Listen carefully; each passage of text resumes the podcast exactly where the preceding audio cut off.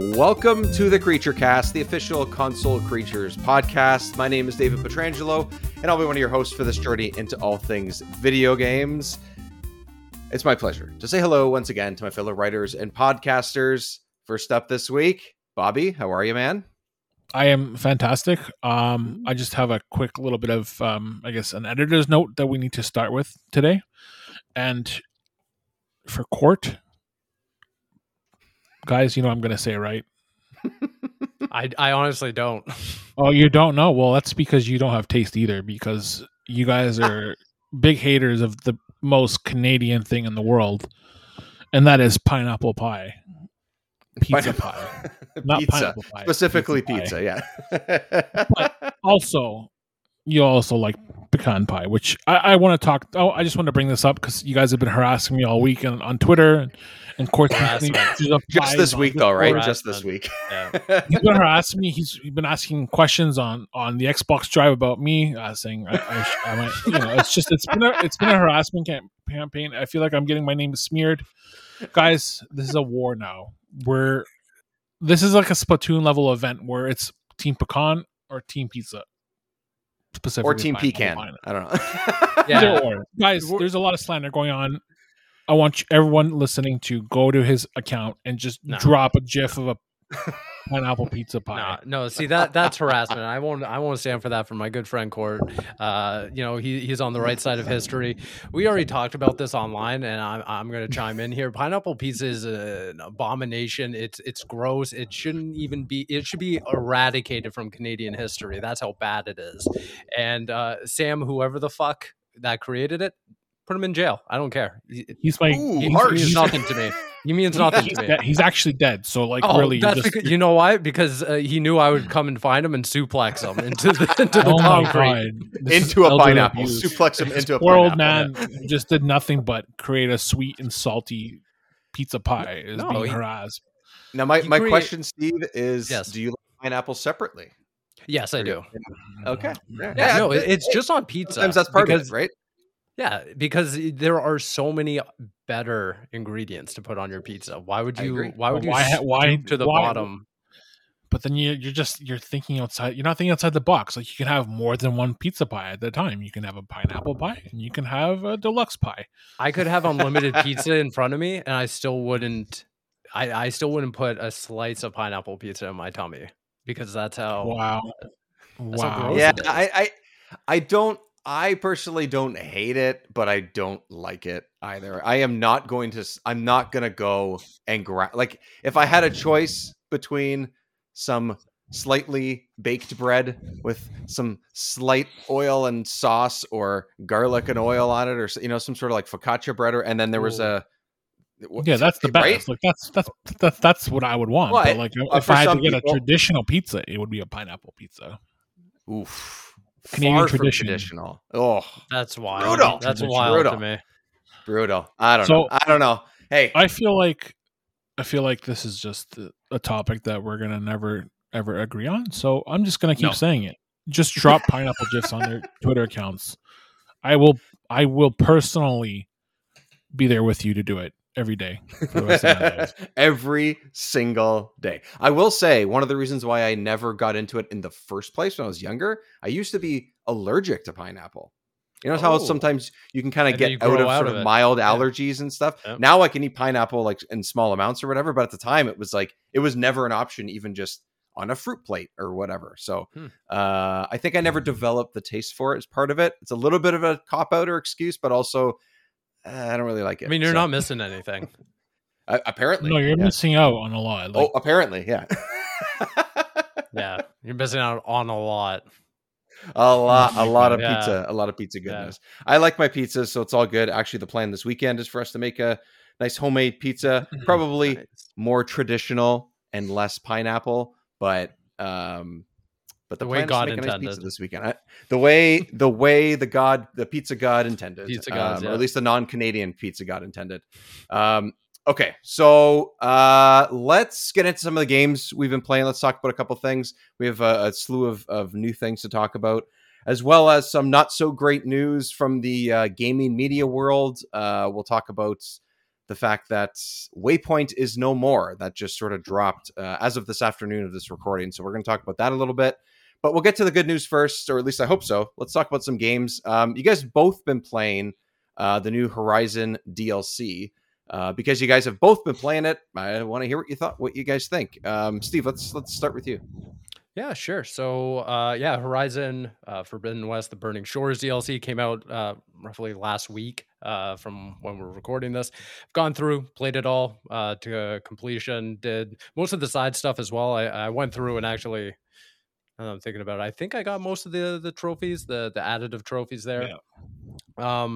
And just top level, I really dug this. Obviously, this is a DLC that was made, tailor-made for the PlayStation 5, so it does suck to a certain extent, you know, that a large amount of people who bought the game on PlayStation 4 just don't get this little piece of content because I think in contrast to Frozen Wilds, which was the DLC for Zero Dawn, I think this is actually a must-play piece of content, which is something I don't really say a whole lot about for specifically like DLC. I think a lot of, you know, story-made DLC is kind of, you know, tossed in there. It's kind of just additive. It doesn't necessarily do much. Yeah, it's a filler piece of content that you can, you know, dive back into one of your favorite games and kind of just re-explore it. But I really do feel like this not only pushes the story forward, but it also enhances, I think, one of the main things that I love Horizon. But I can totally see why people kind of say, oh, Aloy is kind of just not a bad character by any means. I think Aloy's great, but I think that just depending on who she's able to bounce off of, some people will say, oh, she comes across as like a little, you know, stonewallish or a little stale and so like a little, you know, abrasive in some ways. And I totally see that depending on who she's interacting with. In this, I think she exemplifies the best personality. I think that she shines next to the new character. I don't want to go too much into the story itself because it's shorter, probably about like 10 hours or something, but I think that the story is very punchy once you get there. And I think Aloy is just at her best personality wise and character wise in this game. I mean, unfortunately, I've seen a lot of people kind of go through and be like, a major part of the story has already been ruined because Kotaku was just fragrantly posting about it. And if you want, I highly recommend people just avoid the Kotaku feed right now because they are unabashedly kind of just ruining one of the coolest moments, I think, of this piece of DLC. Oh man, thank God I've missed that so far then. Yeah, because I have dozens of hours still to play in the original game before I get to this. Exactly. So. And one of the main things about this is that you can't play it until you're done. The main story. So like it is very much, hey, you roll credits and this is setting up this kind of like interstitial between two, and then, you know, now that we know a third game is in the works, Guerrilla kind of confirmed that this week. This is very much that kind of like tie-in thing. So yeah, you have to beat the game, launch it to this new piece of DLC, go over to LA. And for me, it was one of those funny things. Dave, you're in such a good place because I highly doubt you'll run into this issue, but I'm assuming Bobby ran into the similar issue as me. You jump in and you're like, I don't know what the hell I'm doing. I don't know the controls. I don't know how to call this. I don't know how to go through the menus. I got bodied. I got bodied by some machines right away. And they're like I was cannon fodder to them. Like I showed up and they fucking shut me down. I was like, no, you're not doing this. You're a joke, kid. Sit down. Honestly, like I, you know, you get the quest from Silas. He's like, you got to go to LA. I was like, cool. I'm Hollywood bound. And you go through this like six cinematic, you end up in the ground and you're like, okay, I'm going to take on these robot dinos. And then all of a sudden I'm just getting dummied. I was like, oh man, You know, people say like, you know, it's like riding a bike. This game is not riding a bike whatsoever. You have to like meticulously go back through and kind of, but you know what? It does a good job. Like once you get back into it, I'm just reminded by, oh my God, this game just feels so good to play. It's an incredible game. Yeah. Right. Honestly, even starting this, when I purchased it months ago, and I have not gone back to it enough times, but even when I first started, and you have like very little abilities and items and the whole how the weapon wheel works and everything. And yes, there's more going on in this game than there was in the first, but even just that, just not having the muscle memory from playing the first game like 3 years prior, it was like, and then now this, when you load this up, you're fully loaded now from what you were when you finished the original game, right? So it's just like there's almost more going on. That's not a problem for just this game. That's can happen with a lot of games that have DLC like this, that have like, you know, lots of weapons, lots of items, abilities, things like that. So it's not exclusive to this, but is there any sort of like way that it sort of eases you back in, or is it more like, hey, it's just go and that's it? It sounds like it's just go. You guys both got your ass kicked for the first few minutes. There are like, I mean, basic stuff. And it's just like, you know, it's just very, I don't know, entry level, like tutorial, not even tutorials, just like, you know how you like load the screen and it's got like the message. That's pretty much all I remember. That's it. Yeah. Okay. I didn't experience anything else. I mean, Steve, maybe I missed it because like I unfortunately, I'm one of those people who does 3 things at once. So like I'm trying to play a game while either listening to something. So I might have missed it, but like I didn't see anything. No, the new stuff they definitely showed you, like the new weapons and stuff, like for sure. Like you're like, hey, here's your new stuff. Go play with it. Sure. But, like, sure. The old stuff, I don't think it was anything like that. I didn't notice anything, at least. No. I guess that's understandable. It's not really meant to be the beginning of a new game. It's literally the continuation. Like you said, you can only get to it if you've completed the story of the initial one. So, So, but overall, like gameplay wise, obviously it's the same systems and everything. But yeah, but there's new weapons and items and stuff. Or what's the sort of like, without spoiling things? Yeah, sort of a couple like new weapons. One I adore, actually. I think it's really cool. But it's a lot of new systems. And again, I don't want to spoil something from Forbidden West, but a large bulk of this game is kind of just giving you more time with something you get at like towards the end of the Forbidden West. I think a lot of players kind of had that similar complaint of like, oh, you gave us something and then kind of credits just rolled right after. This game, I think like, I have a feeling what you're talking about. Yeah, it's not a spoiler. It's in the trailers and everything. I feel like if you don't know what it is at this point, keep it that way, maybe. Exactly. Yeah. Or I mean, don't watch it was leading up to. I mean, inevitably, we all knew it was going to lead to this whole thing. But like, I mean, it ended up being pretty cool. I mean, maybe the hype was a little bit overbearing because it ended up not being. Yeah, it was. I think it's a good first try in what they're doing to push the hardware. So I mean, it was cool. Just they could. I'm sure the next iteration will probably be better, but like it was definitely cool. Yeah, yeah, that's without saying anything. It's just you have to like be there to try it. Right. Yeah. Right. And then obviously the big thing that Gorilla was talking about was the reason why this game couldn't run on PlayStation 4 is because there's a specific boss battle that, again, is teased in the trailer. If you don't know about it, keep it that way because it is honestly one of the coolest video game spectacles, I think, where this whole time I'm going through, I'm like, this is the Decima engine. I want more games running on the Decima engine. This is just one of the coolest video game moments I think I've experienced in this current generation. Yeah. I'm like, this is PlayStation delivering us like a new experience. This is them firing on all cylinders. This is basically like, hey, this is what we're here to do and we're good at it. But I think the two big things, the takeaways were this battle wasn't the final boss battle was definitely cool. And like the cloud geometry was freaking cool. Like that was like, that was Microsoft Flight Simulator levels of like, cloud. Like it looks so good, and I can see why that wouldn't work on PlayStation. I know it's kind of like a vapid reason, but like being there and playing, it's like, okay, I can kind of see why they're trying to push this because like it is cool. Yeah, but yeah, I mean, ultimately, like, the cool thing is the new powers. Like the new Valor Surges are cool. A couple of the new abilities I like them. Like, I mean, they're not really spoilers, but like they give Aloy just enough of a leverage against like the new environment. Like it's cool. I'm glad they were adding it. Yep. Yeah. I mean, it's definitely something like I gotta now, you know, I should have gone back to this before and now it's too late. You know, Star Wars is loaded on my PS5. By the time I finish that, even if I don't play Tears of the Kingdom right away, it's next. And then once that comes around, it's Diablo. It's just like,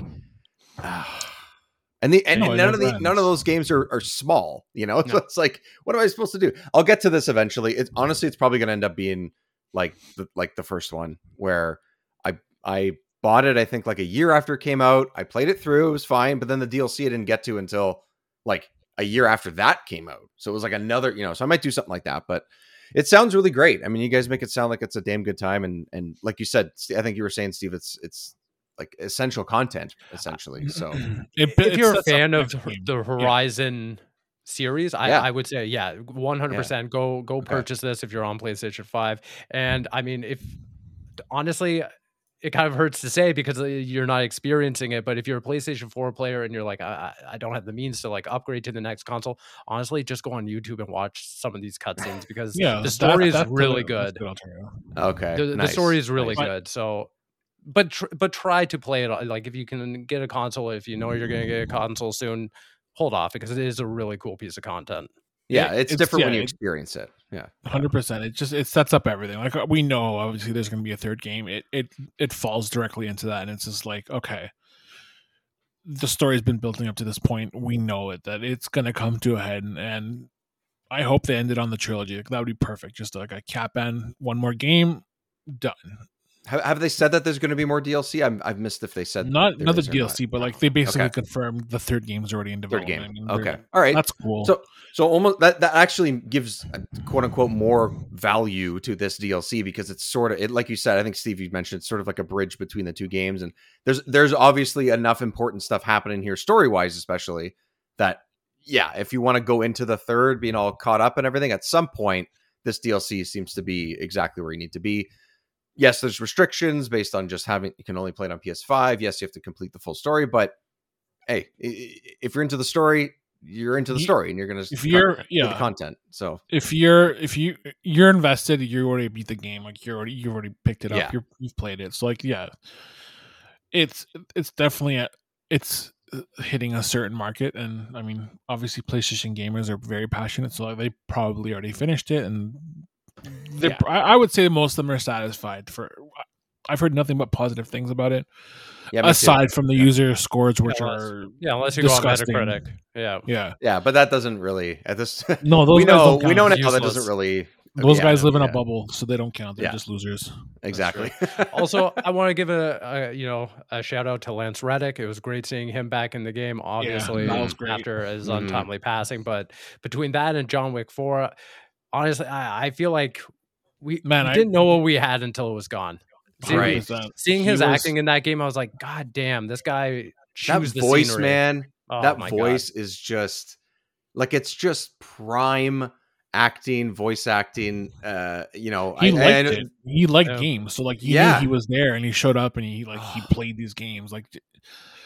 And even Quantum Break, like he was great in Quantum Break. He did the show, he did the game, like he showed up and he did his job and like he loved every minute of it. So like I really wish we had some time with him, but like at least we got one more game. I don't know if there's any more content coming down the pipeline, but I mean for sure there's definitely more Destiny content coming in the future because like for sure, I'm sure they were planned ahead for this, but yeah, it was very nice to see him. It was bittersweet.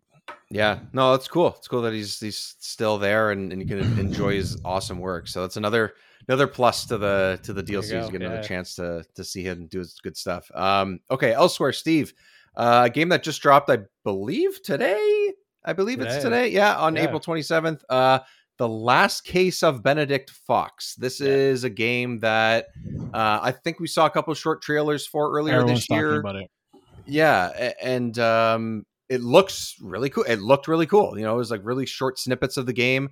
It's on Game Pass as well. How is it, man? And really, what is it?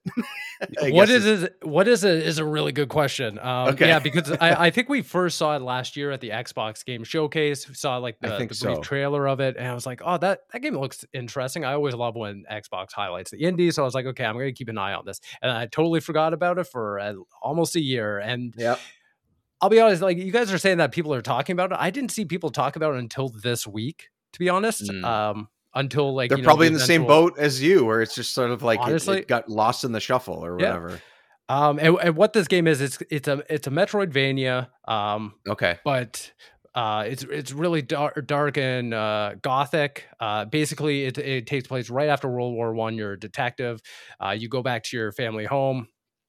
And in this kind of like alternate universe after World War One, cultists began to kind of like infiltrate the government and kind of do these ritualistic experiments trying to unlock, you know, the gates of hell or stuff like that. So you go back to your family home, you're trying to investigate your father, actually, who may or may not have ties into this like cult. And along the way, you inadvertently discover this power where you can like leap into the minds of deceased people. So you're in this mansion and all of a sudden, you know, you see your father's body there.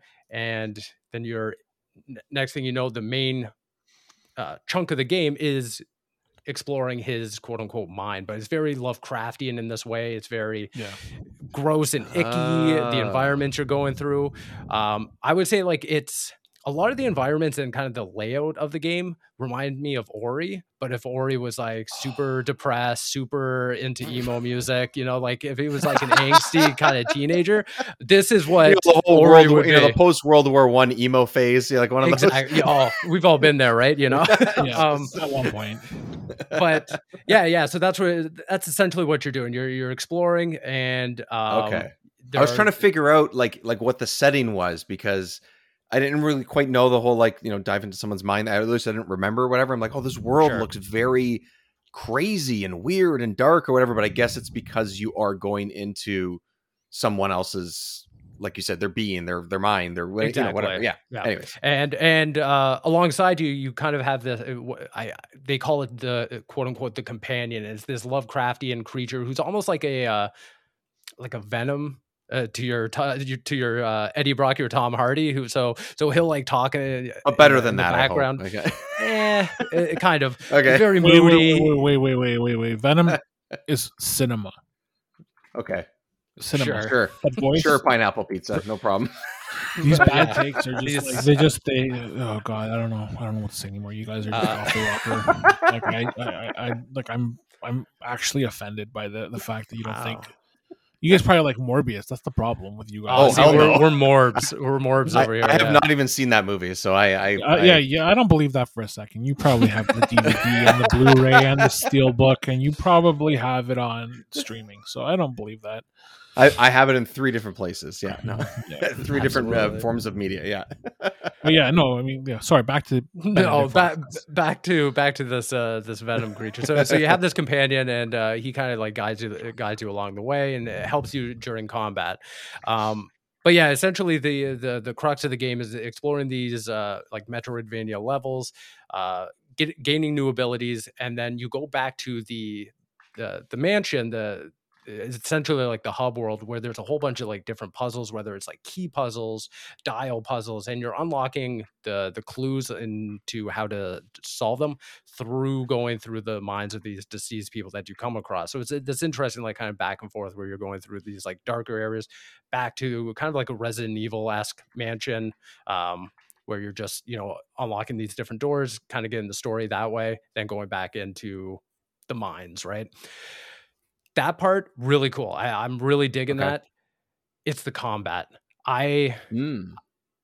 Oh man, like I really want the combat to be a little better in this game. So essentially, the whole thing is that you have like a knife, which you can like, you know, slash at enemies.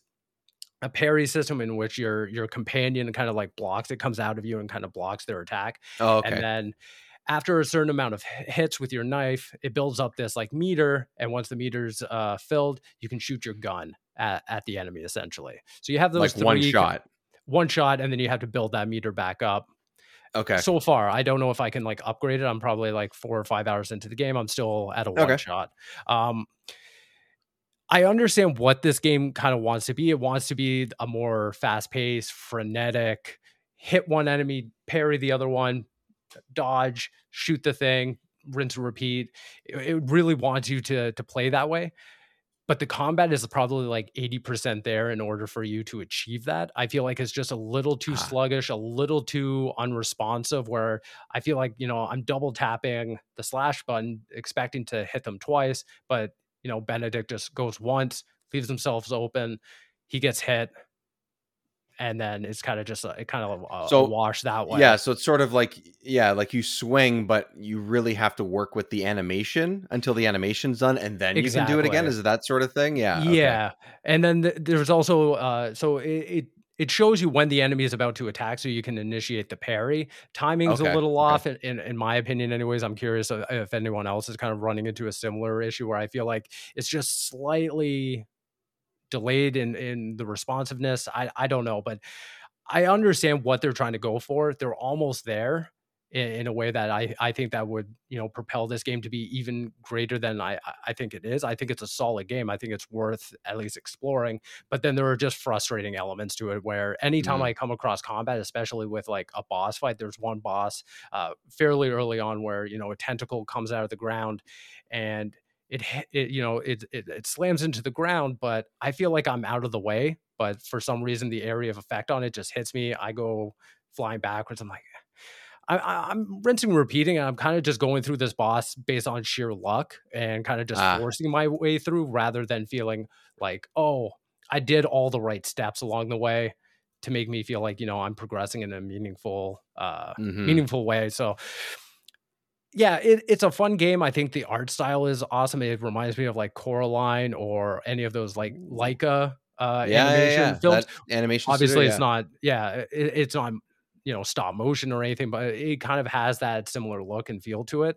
So I really dig that stuff. I love the puzzle solving and getting the different keys and figuring out what they mean and unlocking the next door. Put me in a mansion with puzzles, I'm there any day. I love that stuff, going all the way back to the original Resident Evil. Yeah, but anytime I see like a room full of enemies, I'm like, here we go. Like, and does it feel like is there a lot of combat or like 50-50 kind of thing? Like, how do they sort of? I mean, it sounds like there's enough of it that there's enough to keep it feeling like you are progressing into combat and everything. So basically a big part of it is like upgrading Benedict through like getting what they call ink. You defeat enemies, get ink, you visit this one woman, she'll ink you up with tattoos. It's kind of like a really cool thing, like dark light tattoos. Nice. I really dig that aspect. So there's enough there to kind of feel like, okay, I've defeated, all these enemies in this specific area of the map. Now I can go back, get a new ability from this mysterious woman. She gives me a couple, new tattoos. And now I have like you jump and then you slam into the ground. It has like an area of effect for multiple enemies. So maybe by the time I get like, 3/4 through this game, I'll feel more powerful. I'll feel more free in the way I'm moving and stuff like that. But so far, about 4 or 5 hours in, I still feel kind of sluggish, and which is a decent chunk of time to not quite feel like it's there yet. Like you think maybe a couple hours, it's telling lots of story elements, it happens. Yeah. But 4 or 5 hours, it might improve, but it doesn't seem like, at least it doesn't sound like it may drastically change. So we'll... Right. And at first I thought maybe it's just a me problem. Maybe I'm just not playing the game the way I want to. And I tried. I slowed myself down. I was like, okay, I'm going to slash, parry, slash again, wait. And I was like, it's the timing of it. It's just the mechanics are there. They're just not lining up to how fast they want the game to be played or how the game wants to be played. So. Gotcha. Okay. So it's sort of battling itself. Yeah. A little bit. Yeah. I think it's worth checking out. Again, it's on Game Pass. Why not? But I don't think that is going to be the surprise hit that maybe like Hi-Fi Rush was. Right. Right. Yeah. Okay. Interesting. Well, I before we hit record, I said, I'm going to try this now that I saw that you said you were playing it. I'm going to give it a shot too. And yeah. I'm excited to hear your thoughts. Yeah, I'm going to give that a shot. Between that and Star Wars in the next week or two, those are probably the two games I'll be playing. So I'll report back on that, and we'll see how you're feeling about it going forward too. So on the other side of things, I have been playing something that has much more dynamic, fast, and very fun combat. I would say not heavily combat, but there is some of it. That's Teslagrad 2. Which I played a preview of, I want to say 2-3 months ago. It was January, February this year. It was the first hour of the game. I think you could sort of play around a little bit more. So it was like an hour and a half or something. But generally, you got to a certain point in the story or of the map. And that's sort of where the preview ended. I had a great time with that. I thought like, oh, this is a really cool way of doing this. I like the the way that it looks. I like the music, the feel of the controls and everything. And then they sort of said it was going to be out at some point in the first half of this year, and then they shadow dropped it at the indie showcase from Nintendo just last week. So it's only been out for about a week. And I played through it sadly, I think the biggest issue this game has is that it's too short. It's just, there's more to explore and there's more fun things to do. And I thought that it just didn't last long enough. So essentially you're a girl that is, on this sort of like Zeppelin or blimp in this very like steampunk and Norse, themed world. And you get shot down by, I guess you can call them sky pirates or something, because they're on like a ship that looks like a pirate ship, but it's also floating in the air. And you're off to see your family because she's holding a picture of her family, and she's like, "Oh, I'm gonna go see my family." But there's no voice, there's no voiceover, there's no text, nothing in this entire game. It's all done visually, which as it goes on actually is really nice. It's charming the way that they do it and all that. But so you're sort of dropped in this area. And you need to survive, essentially. And you're discovering the fact that this world that you're in now is kind of decimated by what seems to have been like a previous war. And you're zipping around by doing a couple of different moves. The left trigger, for example, will have you slide on the ground really fast. And you can sort of build up momentum when you go down hills. So if there's like a large gap that you need to jump across, you build momentum and I mean like fast, like you are zipping from left to right or right to left on the screen in a second sometimes. And you just jump across and it sounds really fast and feels really quick, but eventually you get a sense of the movement and how the game works and everything. But it's really, really cool. It's 2D and you can sort of move. It's a really like dynamic Metroidvania type of game, I would say. But it's using, electricity and magnets and currents as like your abilities and the world around you. So the reason why you can slide across the ground is because you have, a connection to electricity on the ground and metal that will be on the floor of buildings you're in and stuff. So you're able to sort of slide around it. And there's not really much of a jump. The jump is very short and very small, which is why you need that momentum. So instead, to sort of help that, you have a dash, which basically turns you into a lightning bolt, and you go from A to B in like a lightning bolt. And it sounds really cool. It looks really fun. And it's a way you can sort of traverse through all these really cool environments and stuff. And then you have the ability to attach or repel yourself on magnets that are in the world. So a red will repel you and a blue will attract you. And you can sort of use the triggers and the shoulder buttons to sort of maneuver your way around all these traversal areas that are sometimes a little slower. And you have to sort of make your way through obstacles, or fast. And you need to combine all these different abilities and stuff to get it done. So it's really one of those games, like you mentioned Ori, Steve, a few minutes ago. Yeah. It's kind of like that, where you have all these really tricky jumps and mechanics you have to swing together and sort of mesh together and in one fluid movement and moment that literally could last 9 seconds, but you're doing all these different button presses and all these different cool things to sort of make it happen. And then the second your feet land on the ground, then you've beat that section, you're like, shit, yeah, I did it. Like, yes, nice. That felt good. I love that. And there's lots of that. Yeah, there's lots of that in this. I wouldn't say it's as difficult. I don't think it's supposed to be as difficult and as not frustrating, but that difficulty level that a game like Ori or Celeste, like those games, I think, especially Celeste, it's supposed to be really, really difficult. Like that's really part of the point of that gameplay, at least. This, it doesn't go to that extent, but it has hints of it here and there. But thankfully, like those games, if you die, you're back instantaneously. So you don't feel like you're being ripped off of time. The checkpoint system is pretty forgiving. So if it's a long stretch of abilities that you put together and you die in the middle of it, you're going to go back to the beginning of it. You're not going to go back to some shrine or place that you got a checkpoint of from 5 minutes ago and you have to do 7 different things just to get to that one point that you died at the most difficult moment. So I really like that. I hate when games, especially Metroidvania games, will have you in a boss, but the closest checkpoint is even just a minute of you walking through this area. And I don't understand that. If you're at a boss battle, especially, like just make that the checkpoint. Right.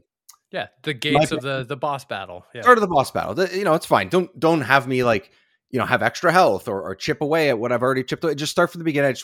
I want to get the mechanics and I want to get the patterns of that boss down, let me just keep repeating it. So in this, there's a couple boss battles. I wouldn't say they're all that difficult, but they are fun. It does vary around the gameplay a lot. But it's a really cool, it controls really fluid. It looks awesome. The music is excellent. It's one of those ones that you could definitely have on the background while you're writing or doing some work and stuff. It's has this really like Celtic Norse mix style with a little bit of like, yeah, it's really, really cool and really chill.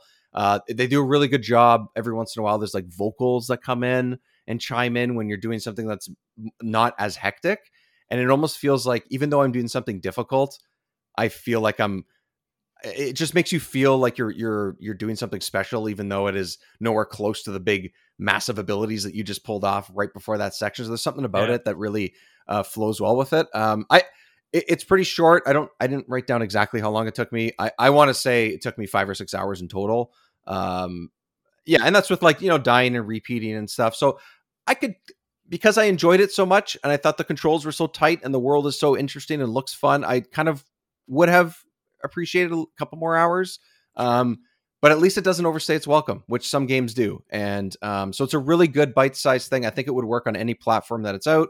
I played it on PC, but a Switch would be great. I think it would still look good handheld. There's not too much busy stuff and small text and enemies and things like that going on that you can't play it on a smaller screen. So it would work really good on handheld devices as well. So yeah, Teslagrad 2, the review will be up on Console Creatures, and it is a great game. Also have some video on the review as well from the preview, which is the first initial half hour to 45 minutes of the game that I played at that time, and which is the same half hour to hour that is the game. So that's how I realized it was the beginning of the game. It's because I started this again, went, oh, okay. It actually was interesting. It actually gave me the option to pick up where I left off on the preview, which I didn't think. That. Yeah, it was great. Love that stuff.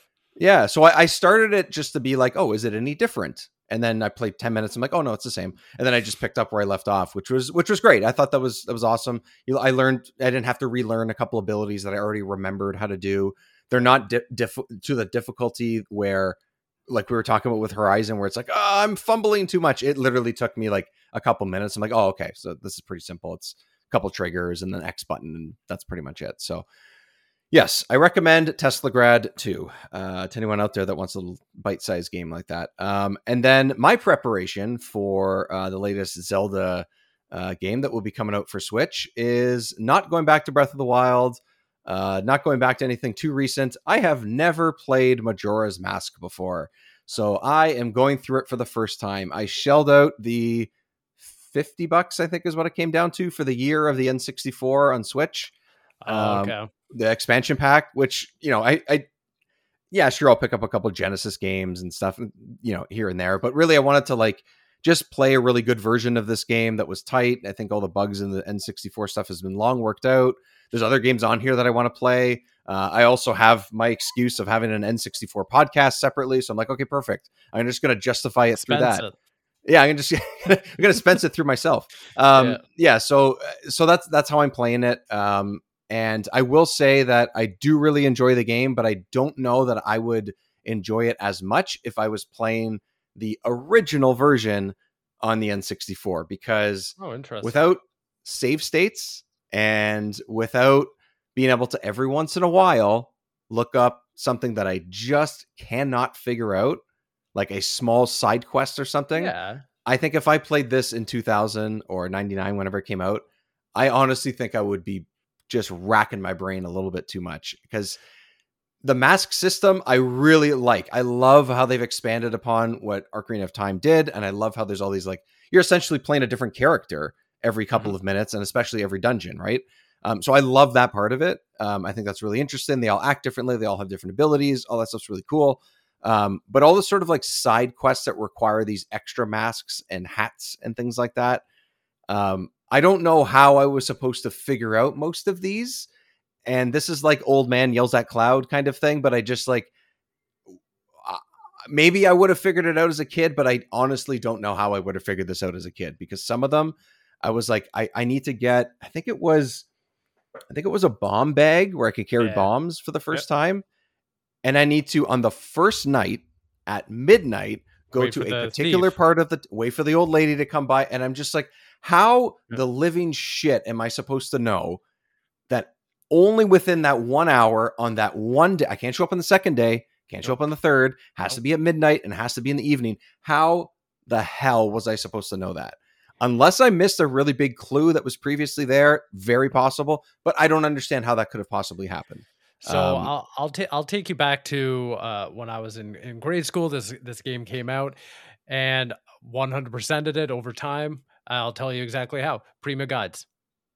You had the Prima guide next to you, flipping through it. It was like, okay, hit up this mission, because you're just talking about, like, in my opinion, one of the most simple, like, side quests. Oh, absolutely. This is like the first one, essentially. There is one that I don't even understand how someone can create, like, figure it out for a guide. That's how complex it is. Right. That's how, right. Like, it's the love story one. Yeah. And to me, anyways. Yeah. Just built like that. They're like, how, like, I don't know. Just like some of the games from the 64 and the PlayStation, they're like these like very, I don't even know the word to describe it. Like, they're just so precisely obscure that I'm like, who thought of this? And I know. Zelda's a perfect game for that. Like, Majora's Mask has moments like that. It's like, who thought of this? Yeah, and I think I understand what they're trying to do. Like, I do think that maybe there's a little bit too much extra stuff and extra masks to do. It feels like so far. I'm just getting started on the third dungeon, which is the water one with the Zoras and everything. Yep. So I've been a decent I've been a decent way through. Then I look at the sort of like screen where it has all the masks and stuff. I'm like, there's a lot of gaps in here. There's no way I'm going to find most of these, never mind all of them, before I finish this game. So I don't know if that means I'm like underpowered, but I definitely will not have the right amount of like hearts and magic bar probably, because I'm not going to be doing as much of the extra stuff. Cause honestly, like, I want to figure it out on my own. One, we're just talking about how we don't have a lot of time to play games. And two, I want to finish this game, and I want to talk about it on my other podcast. I want to like talk about it properly and experience this game for the first time. I like it. I think this Ocarina of Time, the gameplay, the style of it, I think it's great. It's those little moments in between where I just am having a really hard time. I wish it was possible. I honestly, like you were saying, Steve, you were saying before, I don't think it's possible to come up with a solution to some of these things. And I don't understand that approach at all. I really don't get that design. No, and I think that's a really fair critique and criticism of it. Again, I'm going back to just being a kid and having the Prima guide for Ocarina of Time, and then picking up Majora's Mask and just grabbing that day and date and just flipping through it, because I was such a nerd for everything to do with those N64 games. But I totally agree that I think half that game is just so obscure in its puzzles and its timing, everything, that you would either have to dedicate an entire year to be like, okay, the first day, I'm going to spend the entire day over in this area of the town. Now, second day, same thing. I'm going to stand right there and just watch different characters interact with each other. That's the only way you would naturally solve some of these puzzles. But if that, because sometimes you have to go across half the map just to figure out one small little detail that will open up, like, the bomb bag was necessary to go into the area, never mind the dungeon, but the area to get to the dungeon. Yeah. And I'm like, I just, like, I saw like a big, I think it was like big boulders or snowballs or something you have to sort of break or whatever. I'm like, okay, this is a Zelda game. It's like Ocarina of Time. I know I need bombs to break these. Yeah. That's fine. How do I get the bombs? I started walking around. Honestly, after 20 minutes, I was like, fuck this. I'm looking this up. Like, I just have to. And then, you basically have to trigger an event in order to do a necessary item. This is not a side quest. And I just, anyways, I'm going to keep going in circles. Regardless of that, I do like this game. I honestly think, aside from that, those decisions, those, like, probably maybe archaic is the wrong way to say it, but those dated decisions of game design don't work for me, but everything else has been doing that for me. It works. I like the dungeons. They're fun. Even doing the side quest is fun once I know what to do. Sure. So it's not like, like, for me, I don't really like being spoiled on movies and shows, especially if it's something I'm looking forward to. Like, I kind of try and avoid those. Like, so, that's fine. But when it comes to a game that I really just want to experience, and something that's been around for 25 years that I haven't experienced, I'm okay every once in a while getting some hints here and there. And it, like we've been saying, it just feels like it's necessary. So I'm enjoying it. Steve, I know that it's like, your favorite or one of your favorite Zelda games. So yeah, just based on like the content, I'd say that probably Majora's Mask and the Breath of the Wild, just based on like what it does. But yeah, oh man, that it does suck that you are torn between, you know, naturally progressing through it or doing, you know, the quote unquote the cheater way of going through a 100% guide or something, because the incentive at the very end when you do get all the masks is so good, is so iconic in my opinion. It's just one of those things that when I think of Zelda, I think of that moment as a kid doing the thing. And it's not like the Koroks in Breath of the Wild where you get all the Koroks and then some characters like, here's a piece of shit for you, fuck off. Like it's one of like here's another one. Yeah, it's it's such a stupid cool moment that I don't think will ever be replicated for in Zelda games, in my opinion anyway. And that's what solidified the game of being in the upper echelon. It was like, oh okay, I went through the monotony of grabbing like the bunny hat or whatever. Yep. I got the bunny hat. That's when I think I almost got that on my own. And then there was one thing where I was like, wait, am I doing this right? And I just didn't want to run in circles. I just, you know, I want to get through this game and whatever.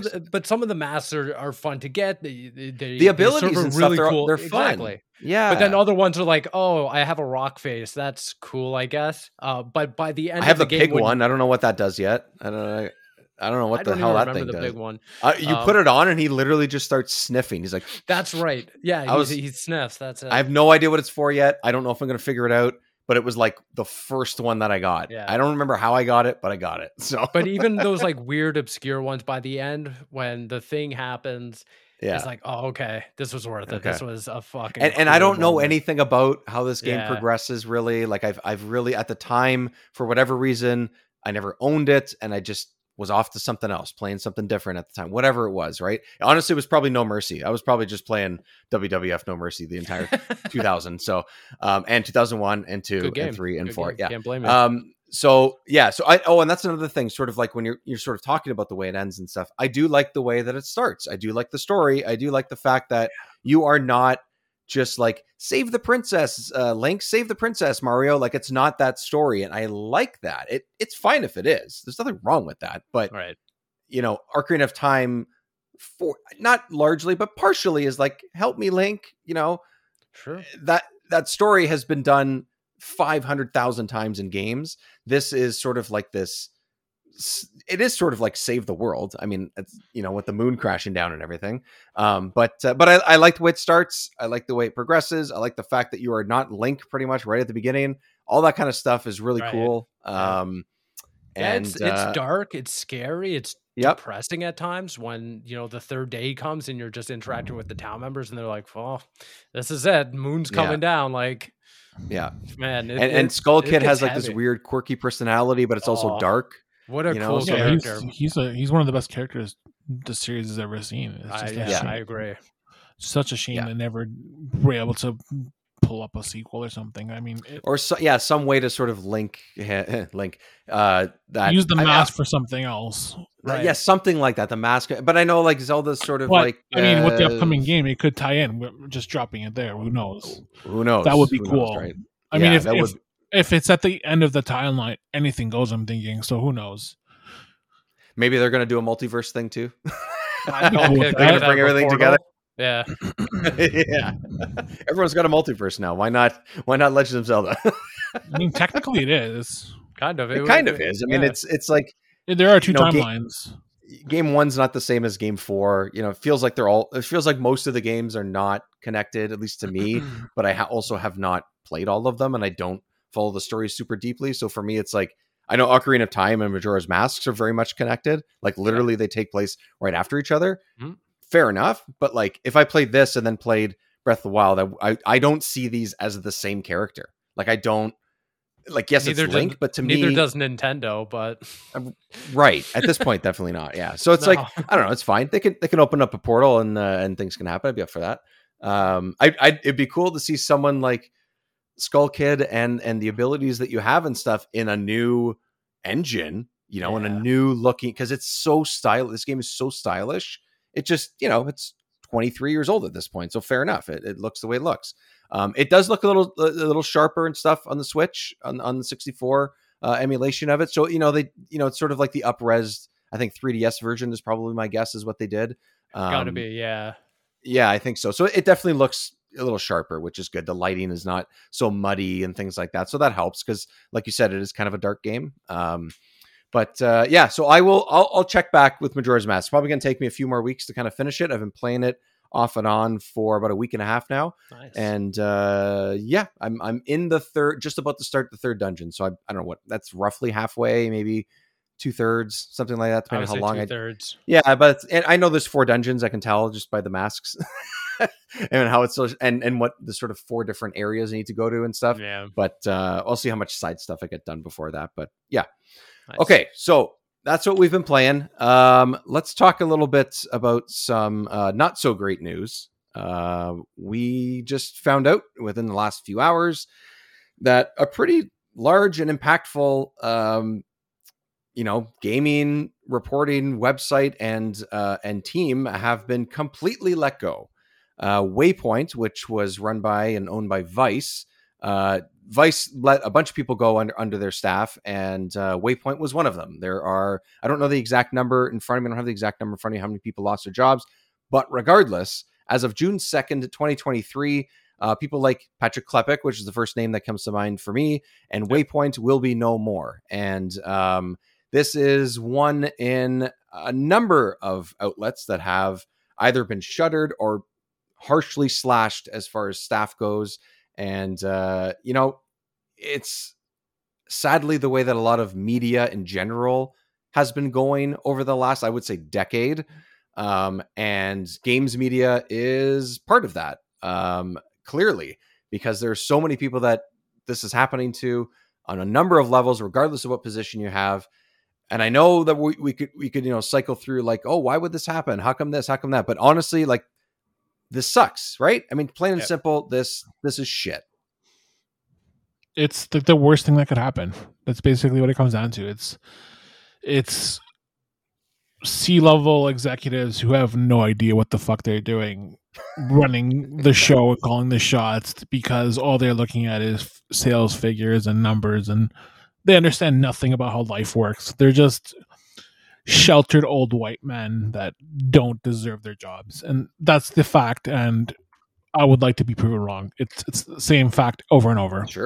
Sure Yeah, everyone would love to be, it'd be nice if that was not the case, but that, at least that's what it screams, that's what this kind of stuff always screams. And it's not like this isn't shit, and you're not saying what you said, Bobby, because it's Waypoint. It's because of the industry and because of who these people are and the good work that they did and will probably continue to do, but it's just like, are you fucking kidding me? I don't know, Steve. I know we're kind of all on the same crazy page. But... Yeah, no, we definitely are all on the same page. It's definitely heartbreaking. It's definitely it's not surprising. No, exactly. It's become so common that we saw it right before we were going live and everything, and it was like, yeah. If it wasn't today, it was bound to happen, unfortunately. Like it just feels like every major outlet that isn't like an IGN, even IGN goes through layoffs from time to time. But yeah. I'm saying like any kind of, Washington Post was another one that laid off. Yes, that's the one I was thinking of. Yeah, media, Fanbyte. It's like any major publication that is owned by like an umbrella company that doesn't necessarily do video games will inherently face this at some point, because unfortunately right now when you look at the media landscape, they look at, okay, well, we got to save money. We got to save money, or we want to make more money. And what's first on the chopping block? Video games and content creation. And that's just the unfortunate truth right now, is that as media, as video game press, as writers, everyone here, we're trying to legitimize what we do, whether it's in the form of like a hobby thing or career wise. We're always trying to legitimize this as video game journalism matters. And it just sucks, because every time I read a story like this, I'm just more and more incentivized to just not write about video games. I mean, right now I'm like at a point where I'm like 50-50, where I just do like a lot of tech stuff, and then I'll do video games every once in a while when I'm able to. But the more I see like even if Vice can't do it, when they had Waypoint and it was super successful for many years, that, you know, you talked about what Patrick Klepek made, the podcast, 2016. So it was around. It's around for a while. That's a long time. Yeah. And if they can't figure it out, well, what I know, you know, like it's so. It attracted great talent. So what's the problem? You know, like are people like us and the general, I mean, we're still the general public, but you know what I mean? Sure. Like people that would consume something that Waypoint does or IGN or whoever, it doesn't matter. Like sort of the larger things or Fanbyte where it was owned by another, you know, larger company and stuff. Like, are we not, it's not on us necessarily, but I mean, like, are we not like showing them enough that we appreciate and like the work that they do? And be like, look, there's value here. Like, what do they need to know that is going to have these places continue to survive? Because they should, because they do work that shows appreciation for the work that we all enjoy, which is video games. You know, like their job isn't just to write a review and be like, hey, I like this game or I didn't, which I know we sort of have just been doing in the last 45 minutes, but at the same time, but that's not where it starts and ends. And it's just like, there's more to it than that, and there's value, and the people that make these games and are in this industry deserve to be talked about, and they deserve the respect just like the people that talk to them to write the stories about them. You know what I mean? Like it's supposed to be a handshake, and exactly. They're not treating it that way. And I think that's the inherent problem is the value proposition. And the unfortunate truth is that when you look at the audience, the native audience of video games, when they look at what is the value of a website right now, it's lesser than going on TikTok and getting a 45-second review of something we just did. You know, like when we talk about, you know, The Last Case of Benedict Fox or something like that, even us having a 10-minute conversation on a podcast that is accessible, it's free, is still of less value than something that's even more condensed and accessible and free. You know, like it will be forgotten about in two seconds. It's, you know, that, like, plus everyone hates games journalists. That's the fact. Too. They've been turned into like martyrs now for their craft, and they're either paid shills or they're stupid or they don't know what they're talking about. And the fact of the matter is that the general public don't care about anything that games journalist does. They don't follow it. Well, because you can see what happens when they post a review score that they think is too low or too high for something, and then they'll harass the person.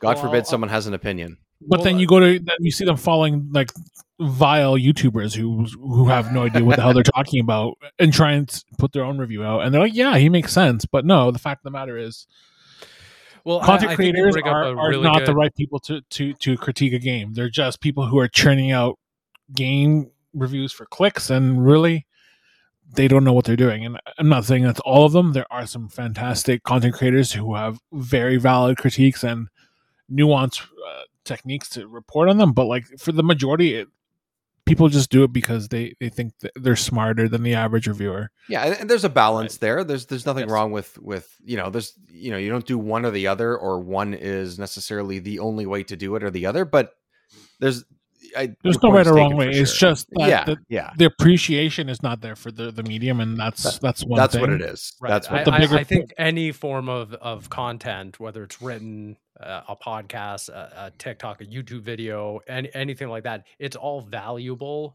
as an objective standpoint. To the right person. When it comes to the audience, the consumption of that, it's not a level playing field. There's definitely you know, preferential treatment and everything. And you could write the best review in the world, but as soon as if no one knows who you are, they don't care. Exactly. Yeah, but or it's the game that they think is on. Yeah. No, go ahead. Go ahead.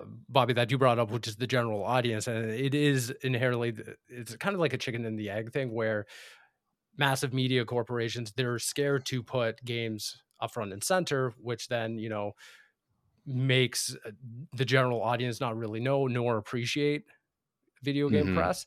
Case in point, we brought up the Washington Post, and I want to bring them up again because Gene Park put his preview for Tears of the Kingdom up the other day, and I saw that he tweeted at some point, he was like, hey, it got so much traction from the video game audience that is now on the front page of the Washington Post, but in doing so garnered so much attention from the general audience that the comments were just flooded by people who didn't really understand video game journalism, just be like, why is this here? Like, right. They're just so... They don't understand, you know, like that video game journalism has the same rightful place as like sports or entertainment or movies or anything like that. Well, it is entertainment. That's what it is. Because it's the exposure of it. Like so many of these corporations are so scared to have a video game editorial or review on their front page because they're like, oh, this is new. You know, the older audience isn't going to get this. They're not going to understand why Overwatch 2 matters. But then when it does matter to get to the front page, they're like, what the fuck is this? I've never seen, you know? Well, yeah. Cause I mean, you take, you know, if my parents were one of those people that opened up the page and saw that it was a general preview review of any video, it doesn't matter how big or small it is. And it was right there in the front of whatever page it was that they normally would get their news from. I think they would be confused. I don't think they'd be upset, but they'd be like, oh, that's interesting that it's there and not in the section that it's supposed to be, you know, that sort of like, you know, maybe I would get the question from them the next day, but like, oh yeah, I was on the, you know, Washington Post website. I saw there was like a like, they would know, they would kind of recognize the name, the word Zelda and be like, oh, I know that's a video game. Yeah, that's pretty much as far as it goes for them. And they'd be like, oh, that's interesting. How come it was there? Is it like, did something happen? Like, that's what they would think that something bad happened. Is Nintendo bankrupt? I don't even, I honestly, like, the word Nintendo would have to be on there for them to know that was a Nintendo game, because they don't know the difference. They're the meme of like, I got my kid an Xbox. I got my kid an Xbox. I got my kid an Xbox. And they're all the same. Or I got my kid a Nintendo, and it's all the Nintendos. They're just called Nintendo, which, you know, it is what it is. But yeah, but like the general audience that isn't, you know, didn't grow up as a gamer or whatever. I could see that absolutely being the thing. And it's, you know, gaming is much bigger than I think the average person realizes based on how much money it makes, how many people are involved, how big of an industry it is for people that have jobs, whether they're making the games or reporting on them, or you know, even working for publishers, working for whatever it is, you know, PR firms, like all these things. There's so much involved in it. And I think people just think like, oh, it's a few people that made some electronic stuff on their computer and people that, you know, used to play Super Mario in 1993 still kind of like it now. And like, that's, you know, and that's a certain generation, I think, and a certain group of people that would have that mindset. And that's, I don't know. I don't know if that's the only problem. It's, I know that's not what you're saying, Steve, but like, what do we like? I don't know what to do. Like, these people deserve to have their jobs. They deserve to report on games. They deserve to have a relationship with developers and publishers. It's fucking bullshit, man. It really is. And they're not the only ones, you know, they're just the latest and one of the biggest. So, I mean, all we can do is keep on advocating for video game journalism, you know? Yeah, exactly. Yeah. So that's what we're going to keep doing. Keep playing some games. We got Zelda coming up. I got Star Wars pre-downloaded on my PS5. We're going to keep going. Majora's Mask, Benedict Fox, and we got lots of stuff coming up soon. So until that time, consolecreatures.com is where you can see our work. Steve, everybody can find you online where? Yeah, you can find me basically everywhere at @svigvari. There we go. Bobby, we got some fun stuff coming up on the website too, some reviews and things like that. How's everyone finding us? You can find us at consolecreatures.com, Console Creature on Twitter, Console Creatures on Instagram, and Real Console Creature. Can't even talk, guys. Real Console Creature on Facebook. And we're looking at some new avenues, so stay tuned, because we're just trying to figure it out. Yeah, we're trying to It's not an OnlyFans, so don't worry, Dave's not doing that. I tried. Don't worry, we won't break the system. Yeah, no. We're doing it above the board. Like, we're legit. We're legit business. Well, it's a feet finder then, right? Oh yeah, no. That's Luke's business. I can't do that. I can't talk about that. Well, YouTube as well. I didn't mention off the top of the show like I did last time. I completely forgot. You can find this podcast on there and also gameplay videos. Also, when we reference the way things look, like we did with Benedict Fox, for example, you can see some of that gameplay. You can see some of the trailers and stuff as we're talking about it. So it's a good place to find those as well. Console Creatures on YouTube. But until next time, everybody, have a great week. We will talk to you soon. Bye. Bye,